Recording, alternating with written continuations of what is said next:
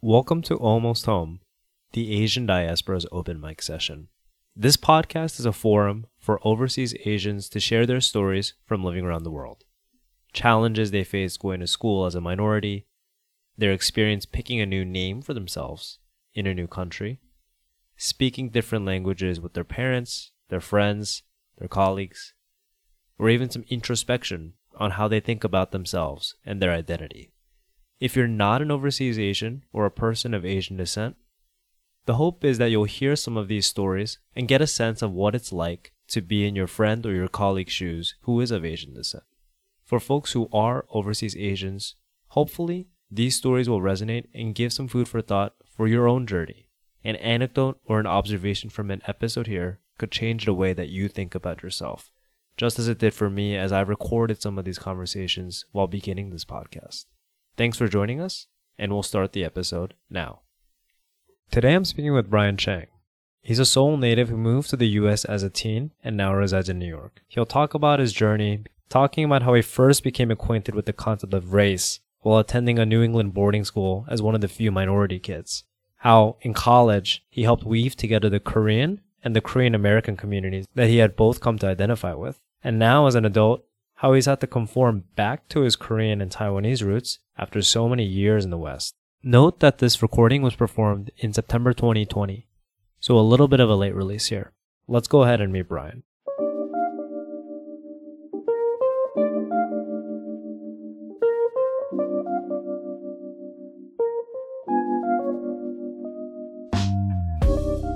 I'm with Brian Chang. Where are you and what's the story? Yeah, so I just left Korea not too long ago. I found myself uh, spending the summer of 2020 hiding in South Korea, one of the safest places in the world. Um, but now I'm back. I'm back in uh, in New York. Everything's going all right. Awesome. So just to kind of kick off this episode here, Brian, I think you attended international school from elementary school onwards in Seoul.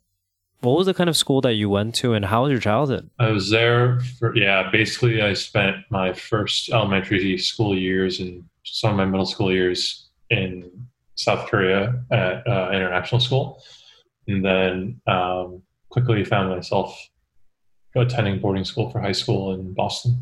And I've been in Boston. Well, I was in Boston for ten years, and then after graduating, um, I moved to New York, and I've been here ever since. So what was international school like? International school's a little different, at least back then. I have no idea what it is like now, but back then, like I went to international school where you couldn't be like of Korean race, and I was not Korean. I was ethnically. I had a Taiwanese passport. I see. Um, I'm trying to think here, but I'm pretty sure the rule was back then like you couldn't have a Korean passport. You couldn't be a Korean citizen, right? Or if you did, you'd have to have another dual citizenship. So the the composition of that school was mostly like ambassadors' kids, right?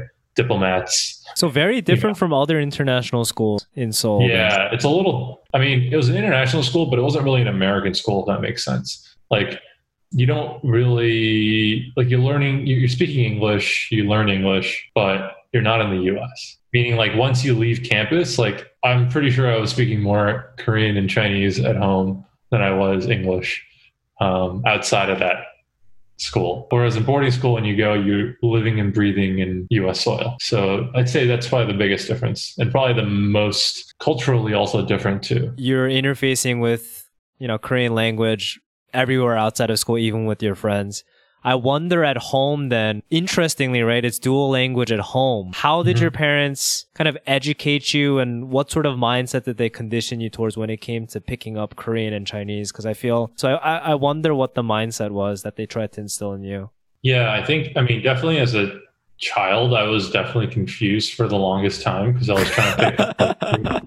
But I think it works out in your favor, right? Like, like Chinese and Korean, they kind of like they're they're not the same, but there are words that like are of the same group, right? Like, and you know what I mean when I say that. Like, Hmm. if you go back to like Korean language, like they use hanja, and hanja is like the Chinese like traditional writing, right?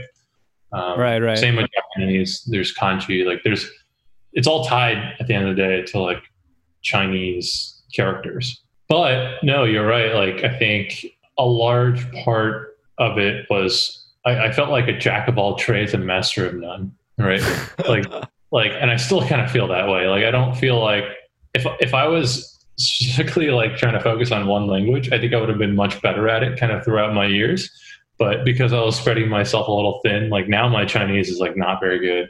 My Korean, I would say, because I go back and forth a lot, is a lot better um, than before.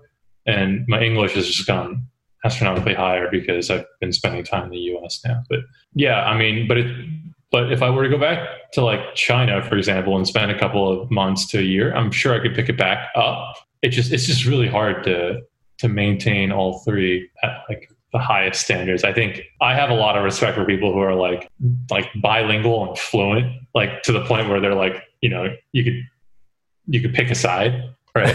I don't know if you can. I don't know if you can. I can't. My Korean's a little lacking, um, but I can get to like high school level Koreans, which is like which is good. That's pretty good, man. Yeah, because you you didn't even go to Korean elementary school or middle school to like give you the really strong foundation to get there. Yeah. Um, yeah, but living in Korea just makes it so much. You're always reading Korean, right? Like you're reading Korean. You're like even back then in the internet, right? Like would they would they teach you in school? Because yeah, like kindergarten onwards, you were just English, English, English. So that that uh, base. I went to? Korean. I went to a Korean kindergarten, so I kind of picked up Mm. the basics there. But the internet, very limited back then. But internet, like it was all Korean, right? Like we were using. I don't even know if Naver was around back then. I can't even remember what we were using. How was Chinese happening? Well, first of all, how? Yeah, so your your mom is Chinese. Your your father's Chinese, from what I remember. No. My my mother is. It's a little complicated because I think extended family, all, all my extended family members back then lived in Korea, um, but not all of them spoke. Well, a lot of everyone understood Korean, but not everyone was comfortable speaking Korean. So they were speaking like Mandarin. You know, in order to maintain fam- familial ties, I had to pick it up because they probably weren't going to be learning English anytime soon. And not Korean either. Yeah, Korean. I mean, you could mix up. You, you can mix. It would be like one of those like hybrid languages that you would make up. I, I've I've like never asked actually. Did your grandparents immigrate from Taiwan? For Uh, some my mom's or- side, yes. Hmm. Mhm. How did they pick this? Uh, you know, back in the day, it wasn't exactly like Korea has Gangnam style happening, right? So No, it was it was because of the Chinese Revolution. Like all that, yeah, right? Like when when Mao took power, like people were fleeing, and some people fled to Taiwan, some people fled to Japan, some people fled to Korea. The very fortunate people, the select few, made it all to the U.S. Like I don't know how. Are they fortunate? I don't know, people- man. People, yeah, people were willing to take a boat for months to get to the U.S. Oh man, like I, I was, I was actually talking about it with my parents. It's like, can you imagine being on a boat from China to the U.S. and then early, like in the in the early to mid 1900s? Like, I, I find it tiring to be on a plane for 14 hours, and that's me complaining. Like, Did- so there was never like a moment where like people say, "Oh, Brian's Korean," or like, "Oh, Brian's Taiwanese," and then you felt like a little bit, "Oh, well." Mm.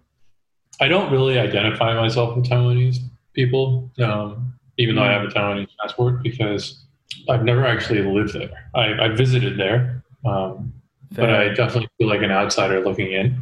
Korea, a very different story. How do you feel about that? You know, passport's a passport, but like my one side of my family is all kind of China slash Taiwan. I don't have any regrets. I don't really feel like I missed out. Well, I'm relating it to like the Asian American experience, right? Yeah, I definitely feel like I, I I've been to Taiwan multiple times. I've been back like probably like five or five to ten times in my life um, for extended periods. So like not like one day trips, but like you know two three months, right? I mean, if it weren't for family, I feel like I just wouldn't go there at all. You know, um, and then extended family, and then a lot of them have passed on, and so now my direct family is all in Korea. I would definitely identify myself more as Korean American than I would um, Taiwanese American or something like that. You know, you were confused because you had a bunch of like languages happening when you were growing up, and then for your mom, what was her experience like? She's actually one of the very good examples. So she's really good at languages. So she's grew up studying Chinese because it was a must, right, in order to converse with family, and also kind of picking up Korean and working in Korea. She worked in the airline industry. I think I almost had like a role model to look up to as someone who kind of balanced two. And then because I was given like the extra burden of tackling on the US side as well, that's when I was like a little confused because, you know, I could I could have there, there's a part of me in a parallel universe where I could have stayed in Korea and I probably would have done the same thing. right? It would have been China and Korea. And that would have been a lot easier to identify because we're all, at the end of the day, we kind of all look alike. But in the US, race was a huge kind of, it was a new thing. Like, I never thought race was an issue until I came to the US. Last question on that. Did your mom tell you, or like subtly kind of tell you, what sort of decision or how you should think about the, the Chinese side of yourself, language wise, or even your identity? Did she say it's don't lose it or yada yada? Don't lose it. Yeah, don't lose it. Um, at the end of the day, it's still a part of who you are, right? You know, I'm not going to be obnoxious and be like, "Oh, I'm like 132nd, blah blah blah." Like, I'm not not doing that. But um, at the same time, like, I do think it's important, right? And also, like with language, like language is huge. If you language is the gateway, the dude. Exactly. If you can understand the language, you can understand you have the ability to take on and immerse yourself into the culture right without the language actually i'm trying to think about it and, and, and uh, maybe i'll ask you the question too like if you don't understand the language there's no way you can you can even assimilate or even immerse yourself in the culture would you agree with that statement I have had that assumption growing up. It's starting to get challenged a little bit depending on what you would define as having the culture or assimilating. It's almost like a proxy to say like can I say I'm Korean or not? Right. That's kind of been an right. assumption of mine growing up that's being tested a little bit, um, which I think is healthy. But yeah, I've I've always held that it's like you can't walk without legs, right? That's right. almost like the feeling right. that I get. Like I yeah, you could try with your arms, but I feel like it's much harder. Yeah, exactly. And I think language is that like foundational block, right? Where if you lose that, like you said, that is like the gateway for you to potentially even start I mean, if I wanted to be Chinese, I don't think anything's stopping someone from being like, hey, let me like, you, you could be born in the US, you could be like white, and you could be, and I know plenty of white people who are like, who are much more fluent in Chinese than I am. And they've actually gone and done study year abroads and come back and they're actually like, I feel more Chinese than me. So I think we live in this really cool generation where people can almost feel like, like choose what they want to be in a way um, by studying and immersing and spending time and right and really getting to know a yeah. place like in a way like i did that too right? That, that's how i became that's how the american side kind of came to be. If i was in korea the whole time in my entire life and i never came to the us i could never be american.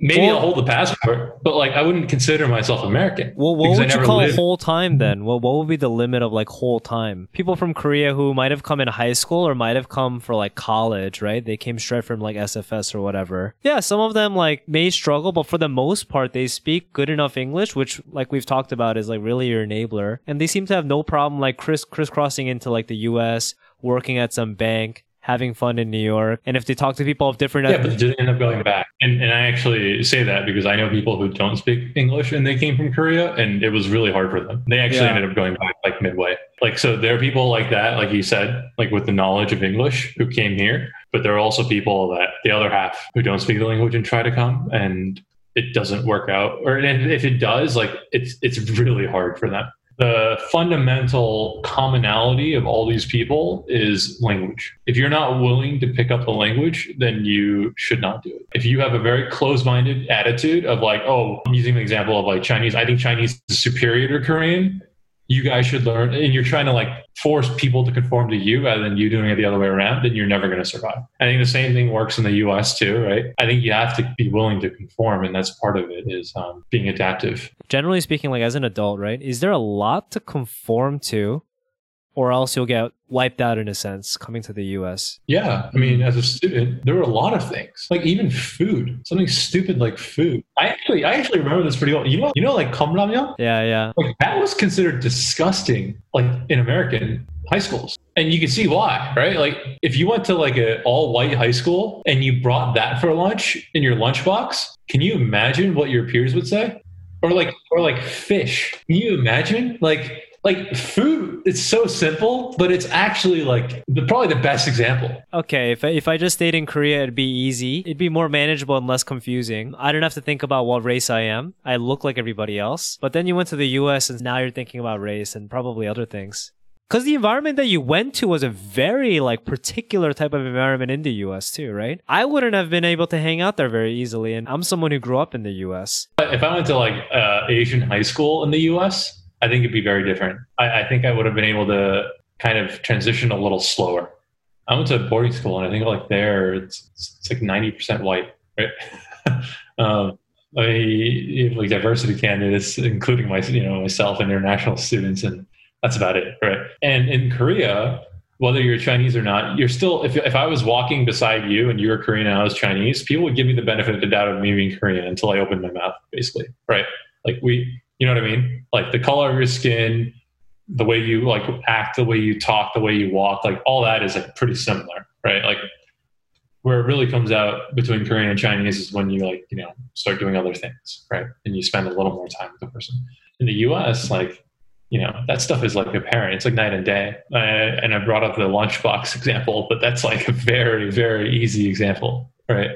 Um, I don't know if you had this problem in high school, but I remember like distinctly, I would bring back food from Korea with like because you miss Korean food, right? And it's not like there are Korean restaurants everywhere in the U. Like in New York, maybe, yeah, you have K-Town, but in Boston, in the suburbs of Boston, like hell no, like like you can't get like a like a kimchi jjigae, you know what I mean? Like no Allston yet. Oh yeah, in Allston now, yeah. Um, Allston in college, yeah, sure, but like in high school, Mm, yeah. And it wasn't even the same. If you were to go to Korea and try it and then hop on a plane and try it here again 14 hours later, different. Point being is like you would you, you would try eating that in your um your room, right? Or in the dining hall and you would probably not get spoken to for the remainder of the of the day, if not week, right? Were they not even tactful? Because like you went at 14 and I'm sure like there's a certain level of like social skill that these kids have growing up in an environment that might encourage it. So was it very what was it like? Actually, I can't even like imagine. You know, the one thing the first thing I had to comment like the first thing was like so in the US you guys eat a lot of sandwiches, right? Uh, I mean, I, I, that's an interesting I, observation. That's an interesting right? one. Yes. No, like you do, you put everything between two two pieces of bread, right? Like your burger, your, your butter, or chicken sandwich. Like, everything's sandwich. Right? Yeah, yeah. and at a certain point, like I was like, can I just not like even a hot dog is it's like a sandwich, right? You're putting a sausage and, and like and like two pieces of bread, right? Like everything everything's a sandwich here. so I just remember being like, I just don't want a sandwich anymore. like I'm sick and tired of like of lunch being like a sandwich. Like yeah, things like that. Like you I, you wouldn't have that perspective if you were a high schooler in the U.S. born and raised. Um, I don't know if you if, if you did did you have sandwiches like growing up every day? Like was that a common thing for you? It was no, I would bring kimbap, man. But the thing was like like the community I grew up was very like Chinatown, Koreatown sort of situation. Yeah. So, but were people eating sandwiches? Yeah, but we had a couple. Yeah, people ate sandwiches, or like people would bring like a like different types of Asian food that their parents made, and like nobody really made a comment because uh for quite some time like Asian, ethnic Asian American was the majority, if not half, of the population for me growing up until I went to university.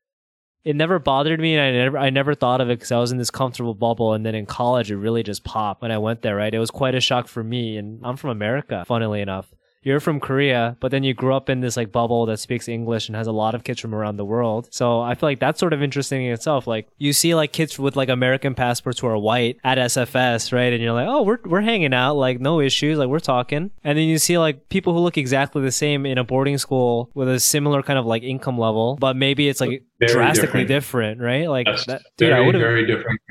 Yeah, what, looking at them look the same, accent wise sound the same vibe. No, and I, and I think that was kind of the big shock for me, right? Is like you kind of have this impression that everyone is open minded and um, very tolerant, and then all of a sudden that glass shatters, and you realize like, oh wait, I'm the I'm the guy on the other side of the wall. So how fast can I bridge the gap? Right? Like how fast can I? Tell me like your thought process, like from from the first few months until like when you graduated and were thinking about how you were going to start again in college a lot of people like consider college to be like the bubble bursting moment, right? Like, and for a lot of people, it is. But for me, like college was really no different than high school, and I think that's I I I, could say that because like you know my college experience, like yeah, definitely the people were like people were very different. The subject matter was very different, but like in terms of the bubble burst, I never really had that in college, but I did have that moment as a 14 year old, right? 13, 14.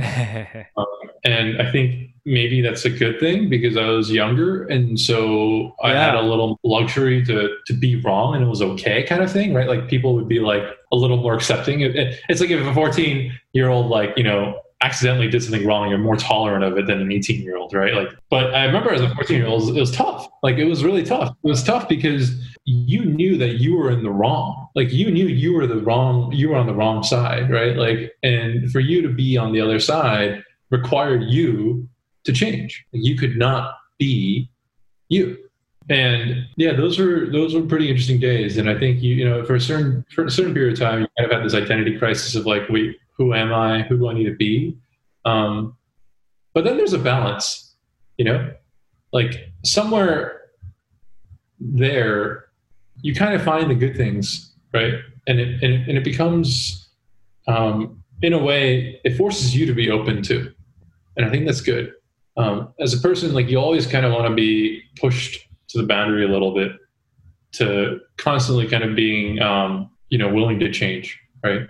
If you're too comfortable in like your your your spot in one place over time that's when you get like callous and that's when you get very um, you know not open to new ideas and very rigid right? And typically associated with like older people at least even people in our in, in the 20s 30s 40s like you're too young to be very opinionated and it's it's good to be kind of accepting of other people's um, mindsets, cultures, food, but also kind of you know, keeping context in mind. So I learned that at a pretty young age, I think, and that's kind of why I think contextually I've been able to kind of fly under the radar for a lot of things. You know, we talked about race being a big issue, but for me, I knew it was a problem before it became a problem. Like in 2020, looking back, like a lot of these like issues, there's no way you can turn a blind eye to it. It was so apparent even as a 13, 14 year old, you knew it was a problem. And I think, and that was why I think in high school and in college, people tend to go around people that they look alike,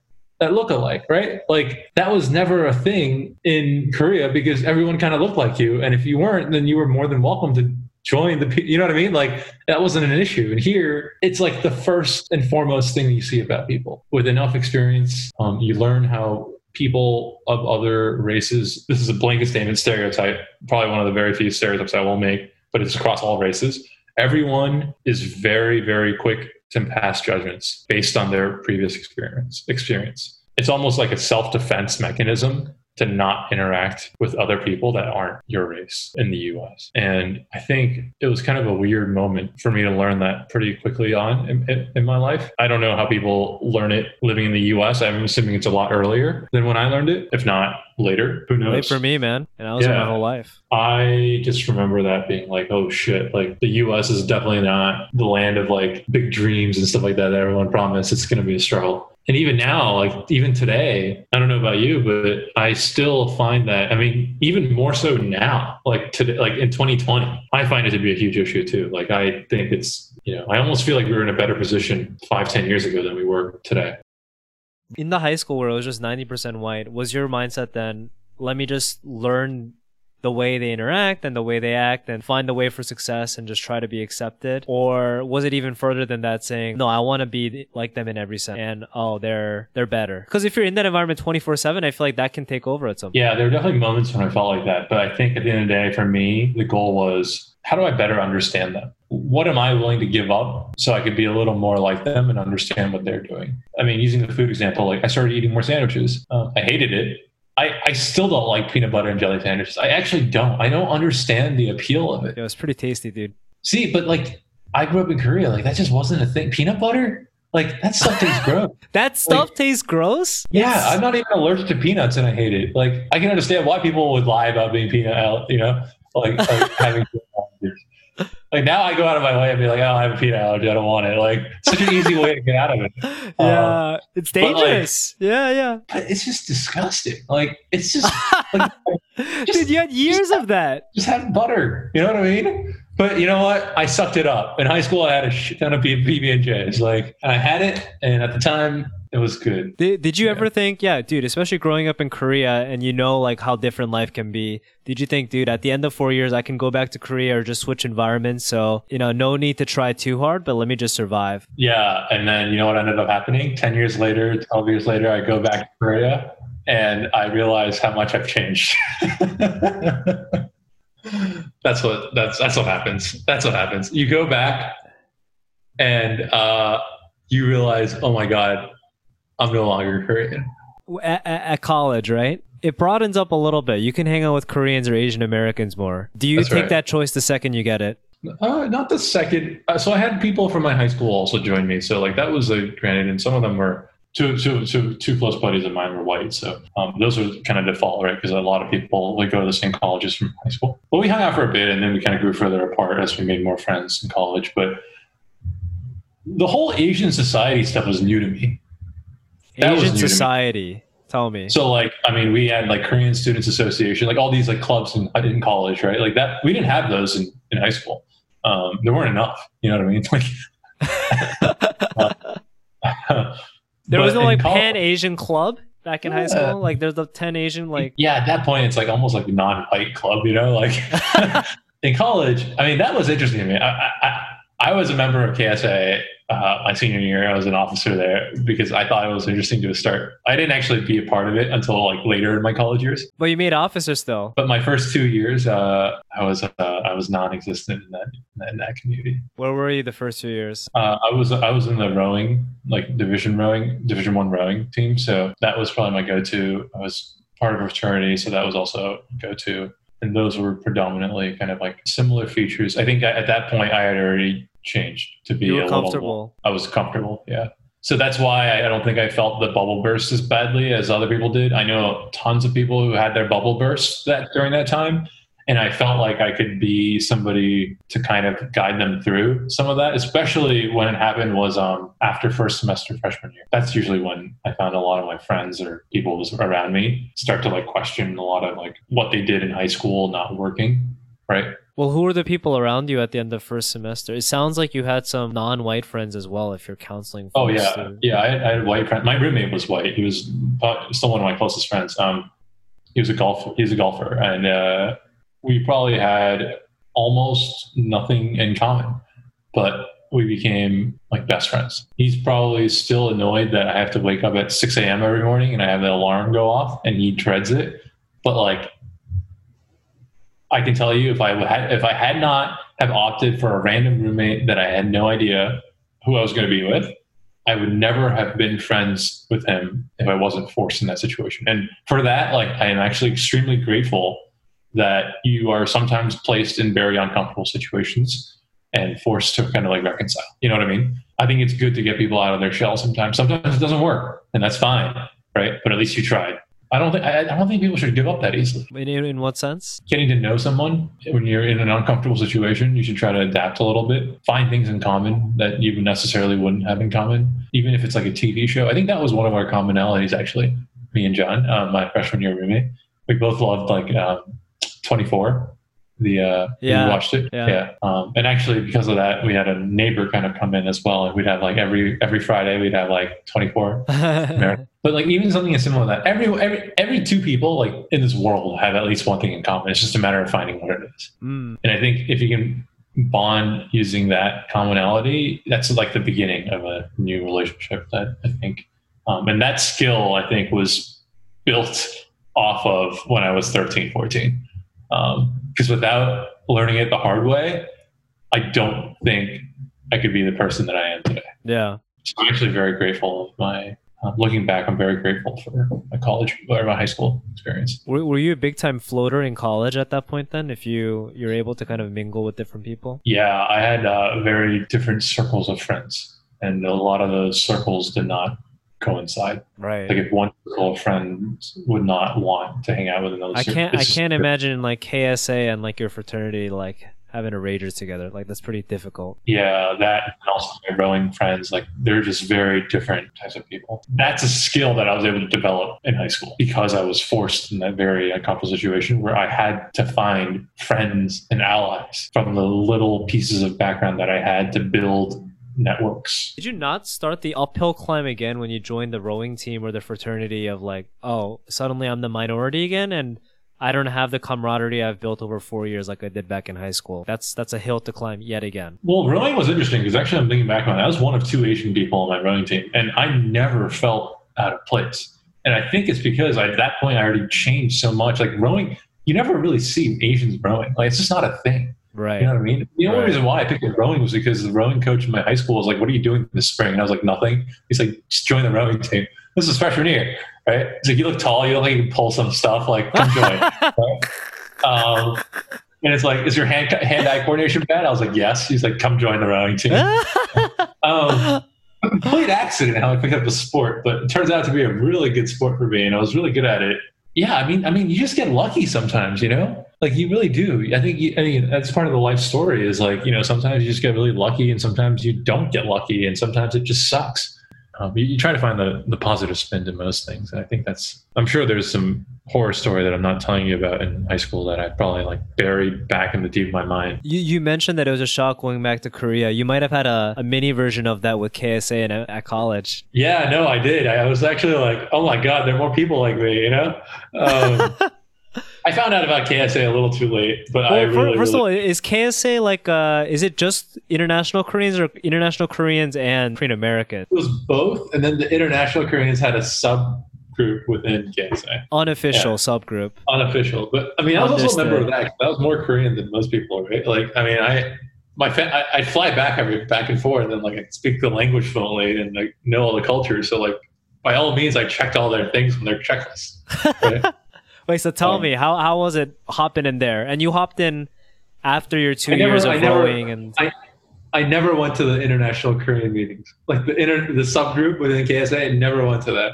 I was in the Facebook group. Well, why why did you even begin to join KSA? It looked like you found a good community outside of it, anyway. I'm... Well, because I thought there was another circle that I was missing out on. I actually thought like there was a part of me that I missed out that could potentially miss out on a good group of people that I had commonalities with and KSA was was one of them. Like one of my best friends now. You know, I still play video games with him. Like I met through KSA. I just think it's like one of those things where you know I didn't feel like I needed it. Right? I didn't feel like I was out of place, but at the same time, I was like, well, it wouldn't hurt. It wouldn't hurt to kind of like join KSA. It wouldn't hurt to meet the people there and mentor younger KSA members. Which I actually that was kind of my role as a I was really just like a like a mentor of sorts. Um, I joined as a senior, so like there were a lot of people like looking to kind of break into the world of finance, which I was at the time. Yeah. Well, what was your impression running into more international Korean, like actual Korean people, and then now Korean Americans as well? They're very different. Even how those two groups interact. I tried to break down that barrier as much as possible. Like whenever we had social events, I actually spent a lot of my um, senior years organizing like social events, buying alcohol, all that stuff, right? And I think that was for like parties and stuff. And I think that's part of it. Is like sometimes um, I mean, I had the luxury of being in college, so over 21. A lot of times, like you just need someone to kind of break down the. Barrier. You need somebody who can relate to one party and someone who can relate to the other party, and then just put them in a room and just like talk, you know. And when you do that, I find that like generally speaking, the, international Koreans and the Korean Americans, they got along really well, right? Turns out like they all have tiger moms that made them fucking study like all the time to get into a top college and they studied SAT prep and they were really, really frustrated about that. Like they play the violin, they play the piano, they do all these sorts of things. They were good at math. Like there were a lot of things they had in common that they just never really thought to like bond over. They just assumed that that was like that no one else really knew about them. And once they opened up about themselves a little more, there was a lot more in common.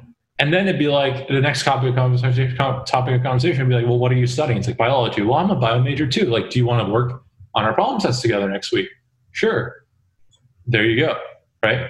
One barrier, someone who never really came to the US, but is really good at math or biology or whatever from Korea coming to college, and one person who's never been to Korea, grew up around a Korean American society, like community, in like Texas. Turns out they have very similar types styles of upbringing, but very different like even language skills, social skills. But I'm a really big believer of people, especially when they're students. You can kind of get them to, to get along with most groups. Well, the perspective I'm coming from is like my college had a lot of international students where KSA and like KASA were two separate student organizations because there were just so many Korean Americans and so many Koreans from Korea. But did you have did you have members who were uh, members of both. I wasn't I wasn't very involved to be honest with you, but the impression that I got, yeah, my bubble was burst first encountering white Americans, which I really even like right. the white Americans in my high school were so used to us in the same way that your co- right. your colleagues in right. Korea were that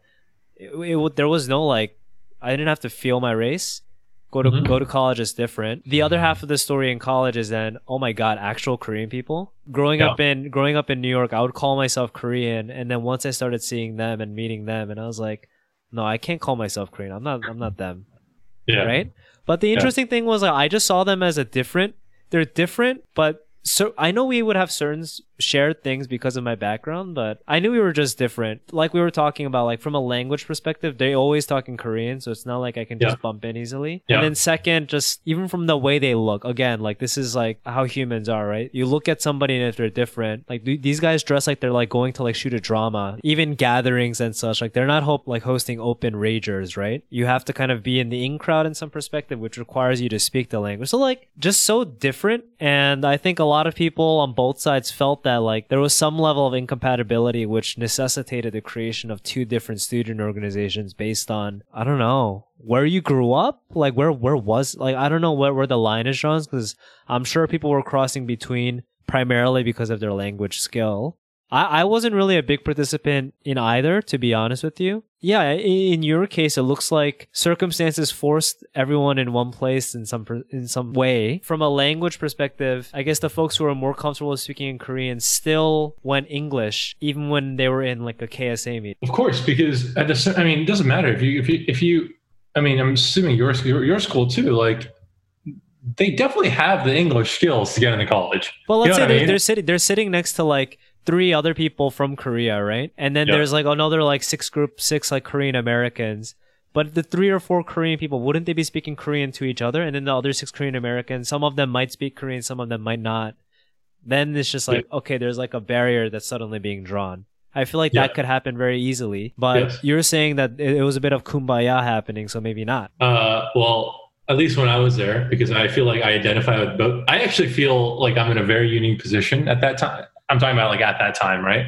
At that time, I felt like I was really lucky because I could be in both. If you had to tell me to pick a side, it would have been really hard for me because I have friends who are in both. So maybe when I was there, I would make jokes in Korean and people would get it. The people who like like it, you know, and then the people understood it, and then the people who didn't would, you know, kind of be talking in English, and everyone would get it. And I feel like there are kumbaya moments, but then there are also, like you said, moments when things get divided. And there are definitely events happening on either side that people weren't people were invited to, but didn't go because They of the language, right? Question before you finish that though. Korean Americans who don't speak Korean, okay, it's pretty clear why they can't. Koreans going to like Korean American events or that like little subgroup, there's no barrier, right? It's just preference. It's preference. Like I, I don't see any level of like difficulty like immersing yourself with like a Korean American group if you're Yeah. a Korean who speaks English. That's right. It's Right? preference. It, it, Yeah. It's it's comfortableness, and I think that's part of the problem, right? It's like if you're going to an event that you know is in English, why would you not speak in English whenever when you know English? You know what I mean? Like it's almost like you you want to take yourself out of that group, and I don't really like that. Like for me, when I go to a Korean meeting, like when I was in Korea, I didn't. I actually haven't spoken a word, I except for my work stuff and video chats. I actually didn't speak a word of Korean or a word of English when I was in Korea. And part of it was to practice my Korean. Like I really felt like I needed to for three months when I was in Korea, because after a while I realized I, I've forgotten a lot about Korea. I'm, I'm bringing this up because maybe that's an element too. Maybe they're worried that if they stay in the U.S. for so long, they just might forget and they want to be around people who are like them. And now you say when you go back to Korea, like after all of that and after working in the US, something oh, feels Oh, off. What what I'm are you Korean. missing though? Uh, it's it, I'm not Korean Korean. You grew up I used to- 14 years in I know, Korea. right? I used have seen so many people who like people who like grew up around the world or and only spent middle school in Korea or like spent their early years in Korea and they just go right back. Like that's that's that's what's comfortable for them for building that base when they were young. You built that Yeah. base.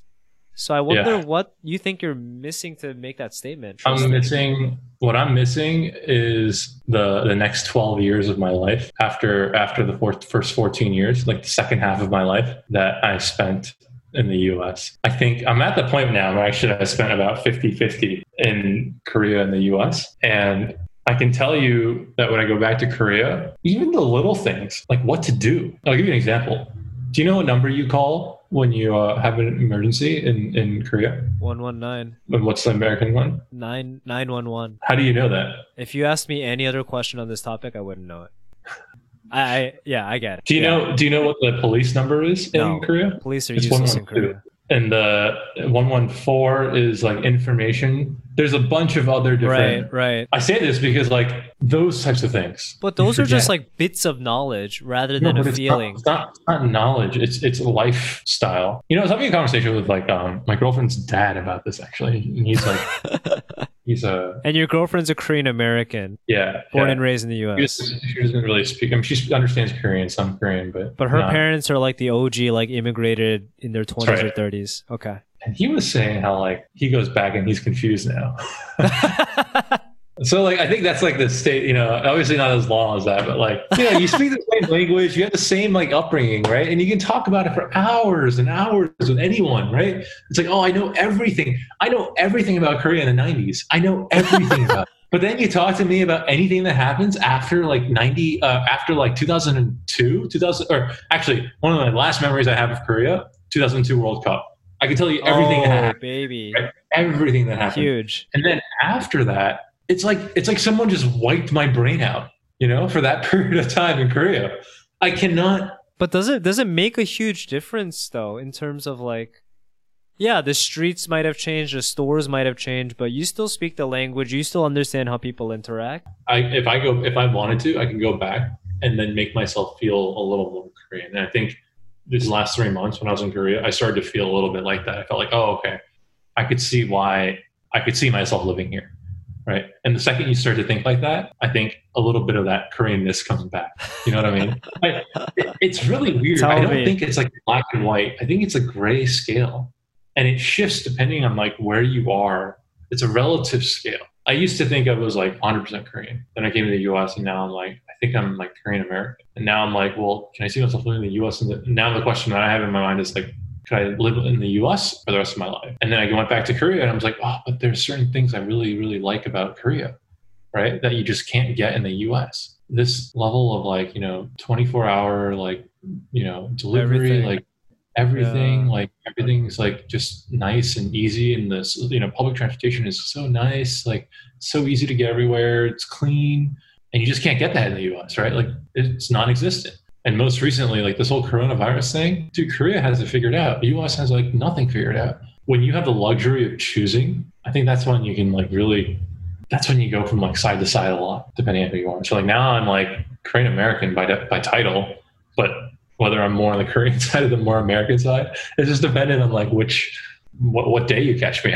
how, I yeah, how, how are you thinking, man? The next few years and for like for your career and your personal life and then like Yeah, so I've told you on the side. I think one of my dreams is is to work in Asia. I've never worked in Asia for a long period of time, um, and I think it'd be great to kind of get that experience under my belt. I've never had that, and so I think once I go through that experience, I'll have a much better understanding as to where I would prefer to settle, whether it's working in the U.S., working in Korea, working in not Korea, sorry, excuse me, working in Asia. wow, you Um, counted that out. Well, I could I could work in Korea. I just didn't want to limit it to Korea. From like a personal like comfort perspective because of being Asian in America in the workplace, you feel certain things, right? Those things could be prickly. That's part of why I like wanted to try Asia actually. Any of that a consideration or what do you think's a driver? Not so much the workplace, just because um, you know, if you think about like like aspects of society, right? There's a social element, there's a family element, and there's the work element, right? And those are kind of like three spheres make up the 24 hours of your day. I think I've had the family part. Um, I think I've had the the social part, having grown up and like having friends, um, but I've never really had the work part in Asia, and that's like the one big circle that I'm missing. And if I don't like that, if I don't like working in Asia, then I couldn't see myself living in Asia. Does that make sense? Like it'd be very hard for me to see why I would want to move and live in Asia permanently if I just did not like the work um, and the environment. What's Asia. wrong with the US? You're there. No, there's nothing wrong with the U.S.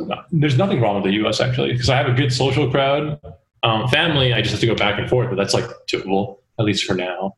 Um, and the work part is great, um, but there is a question mark right now in the work in Asia that I have never experienced, and um, I'd like to not regret anything looking back in my life, and I think that's a great area to give it a shot while I'm young. You know, kind of like what you did. I actually envy you for what you did. I'm glad I tried. See, Uh, exactly.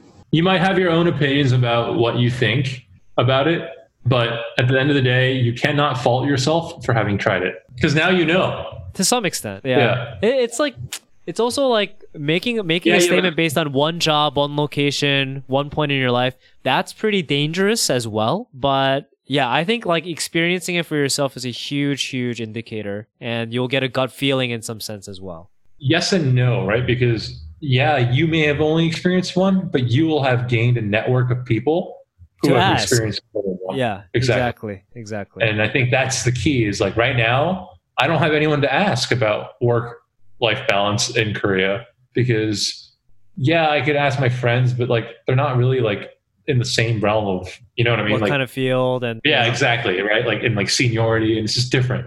Whereas if I was in the workplace, you know, you have colleagues that come from all different sorts of backgrounds, right? Who are doing the same work that you are doing or similar background. And it's just so much easier to be like, hey, can we grab a beer? Like, what was your experience working for X firm, Y firm, Z firm, right? So same thing in the US, right? So there are people who only worked at one company for the rest of like their entire lives, but doesn't mean like they don't know what it's like to work in other companies. I, I asked this question because I think about it, and it's dumb because I don't even have a girlfriend, right? But you know, things that keep you oh. up at night, right? Yeah. You have your kids. You have the opportunity to shape what mm-hmm. languages they speak, what cultures they're comfortable with, all of that. And the level of effort you also put in, in addition to the choices in terms of what environment that you put them in, will also be a determinant. How are you thinking about that? Are there any cannot give ups? Are there any we'll see what happens? Have you ever even thought about this? You're about to hear the most Asian answer ever. Uh, Am I excited? it's going to be what I did. It's going to be what I did plus one. The f- so It tell me, going what- plus one. It How would you define that one. then? Come on, man. What do you think are the core aspects like you're gonna try to get them, and what's the plus one? Uh, I'm like I'm like half joking, but that's kind of like what my parents did. Right? They Chinese, Korean. Oh, and let's add the U.S. as well. Like figure out what the next ones. No, um, I think I think like English, like the American side, I could just never get rid of, and the Korean side I could never get rid of. Right? Like those are like the two must-haves. Right? The optionality for me is really around kind of like whether or not Chinese is culture is a very important aspect of um, my future generations' lives, and that's like TBD to be honest, because like I don't think I'm good enough to pass that on. You know what I mean? I don't think I have the knowledge, quite frankly. So what what it would involve, and you kind of alluded to this, is an effort on my part to kind of instill that into myself before I can pass it on. You can't expect someone to pick it up unless you're willing to invest in like setting them abroad, and you know what I mean? Like it's going to take a lot of energy and a lot of time, a lot of resources to kind of get that one part ingrained into. Ideally, that's kind of it. You know, ideally, I think it's those three. Like I don't think I would it'll, it'll be a very similar kind of approach to what I took, hopefully, if not the other way around, right? How how So would you feel if they didn't have the American part or the Korean part? You seem less sorry to let the the Mandarin and such go because you don't know quite as much. English and Korean, I guess, ease of implementation in one way is a little bit. Yeah, I don't think it'd be possible. I don't think it'd be possible for them not to know it. You know what I mean? Like just family, that sphere is so big in, in the initial formative years of your life. Like unless you're telling me like, oh yeah, they're never going to talk to my parents, right? Well, like well, think not- well think about it, right? Like my parents only speak grandparents, same thing. End of the Yeah. day, I don't really know Korean. So then, how do you feel? well, what do you converse with them? How do you talk? Korean, but it's it's like it's not like good. Like you've heard like broken Korean from your Korean American friends in KSA. Let's say you stay in the U.S. That's a real possibility, right? Yeah, I don't know. Uh, that's a good question. I, I really don't know. I just assumed like, yeah, That's what my actually, parents assumed too, and here I am. So Yeah, there you go. then how do you? So then how would you feel though? That's the thing. Oh man, that's a good question. I would feel a little let down, to be honest. But I think I'd be a little more let down. That's a good question because I feel like I'd be a little more let down by myself um, for not. I wouldn't blame it on the. Rather than blame, what value have they lost? Of course, like knowing a language and culture is good, but what have they lost in your eyes? Probably the ability to relate to my first formative years of my life. That's a good question, actually, because I think, yeah, you're right. You're missing. You're missing that. It's not just the language. You're missing the experience. But they grew up in America. Yeah. But growing up in, for example, Fort Lee is is not Korea. I think that's what people need to like realize is Well, then you get the person. Yeah, you grow up there and like you you start calling yourself Korean, just like I grew up in Flushing and Bayside, and I call myself Korean, and my Right. bubble gets burst, and here I am Right. having an identity crisis. and I think Brian? and I think it's the job of the parents sometimes to kind of burst that bubble for them, right? Whether it's um, taking you to Korea, whether it's s- study abroad, right? This could be done in college and high school, whatever. To kind of burst that bubble earlier. If you get your bubble burst at 13, it's not that bad. Um, if you get your bubble burst at like 40, you're you're kind of screwed. um, right? Like it's it's kind of like one of those things where it's like chicken pox, right? The earlier you get it, the better you are. Um, yeah, yeah, yeah, I, I think it's I think it's much better to kind of burst that bubble when you're when you're younger. Like think about it this way: if you had your bubble burst, if you had that same experience, it's like, oh shit, I've been calling myself Korean, but I'm actually not Korean because I don't really associate myself with Korean Korean, like international Koreans. If you had if you had realized that when you were in like middle school, right? Like you went you you spent your seventh grade in Korea, you came back and you're like, oh shit, like I'm yeah, I'm not Korean. Like this is not Korean. Like what would you? How do you think your life would have changed when you went to college? I don't know. It depends on how that year was. Because the year could have been, especially at that age, you could have picked up so much that lets you, first of all, get the language to a level where you can use it as you wish Yeah. and get the exposure in a low pressure environment, like you were alluding to earlier, to like pick up on Mhm. some of the social stuff. So I think I would, if that year was that productive, then yeah. But if it wasn't productive, yeah, I'm sure I'd still be in a similar place as I am right now.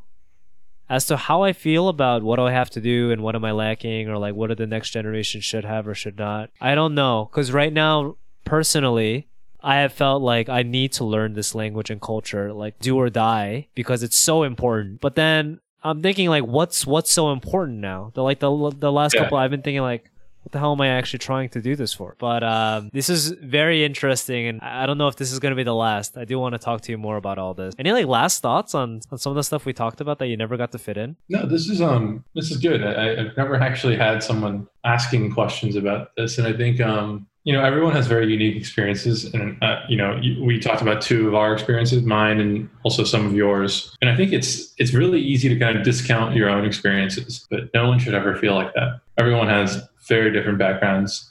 Um, but that being said, like you're also not alone in the sense that you can always relate to someone else. Um, just like how you and I have, have become friends over uh, very different kind of upbringings and very different paths, right? Like you and I probably we, we, could have crossed paths in the New York subway one day without having known each other, right? Very likely. like yeah probably we, we probably would have right like commuting the same same seven line right from queens to manhattan yeah, yeah. uh, but instead you know we're having a conversation about our lives and and um, how we've been impacted so thanks again for this conversation it's been great Yeah. Thanks so much for coming on. Thanks for joining us for today's episode.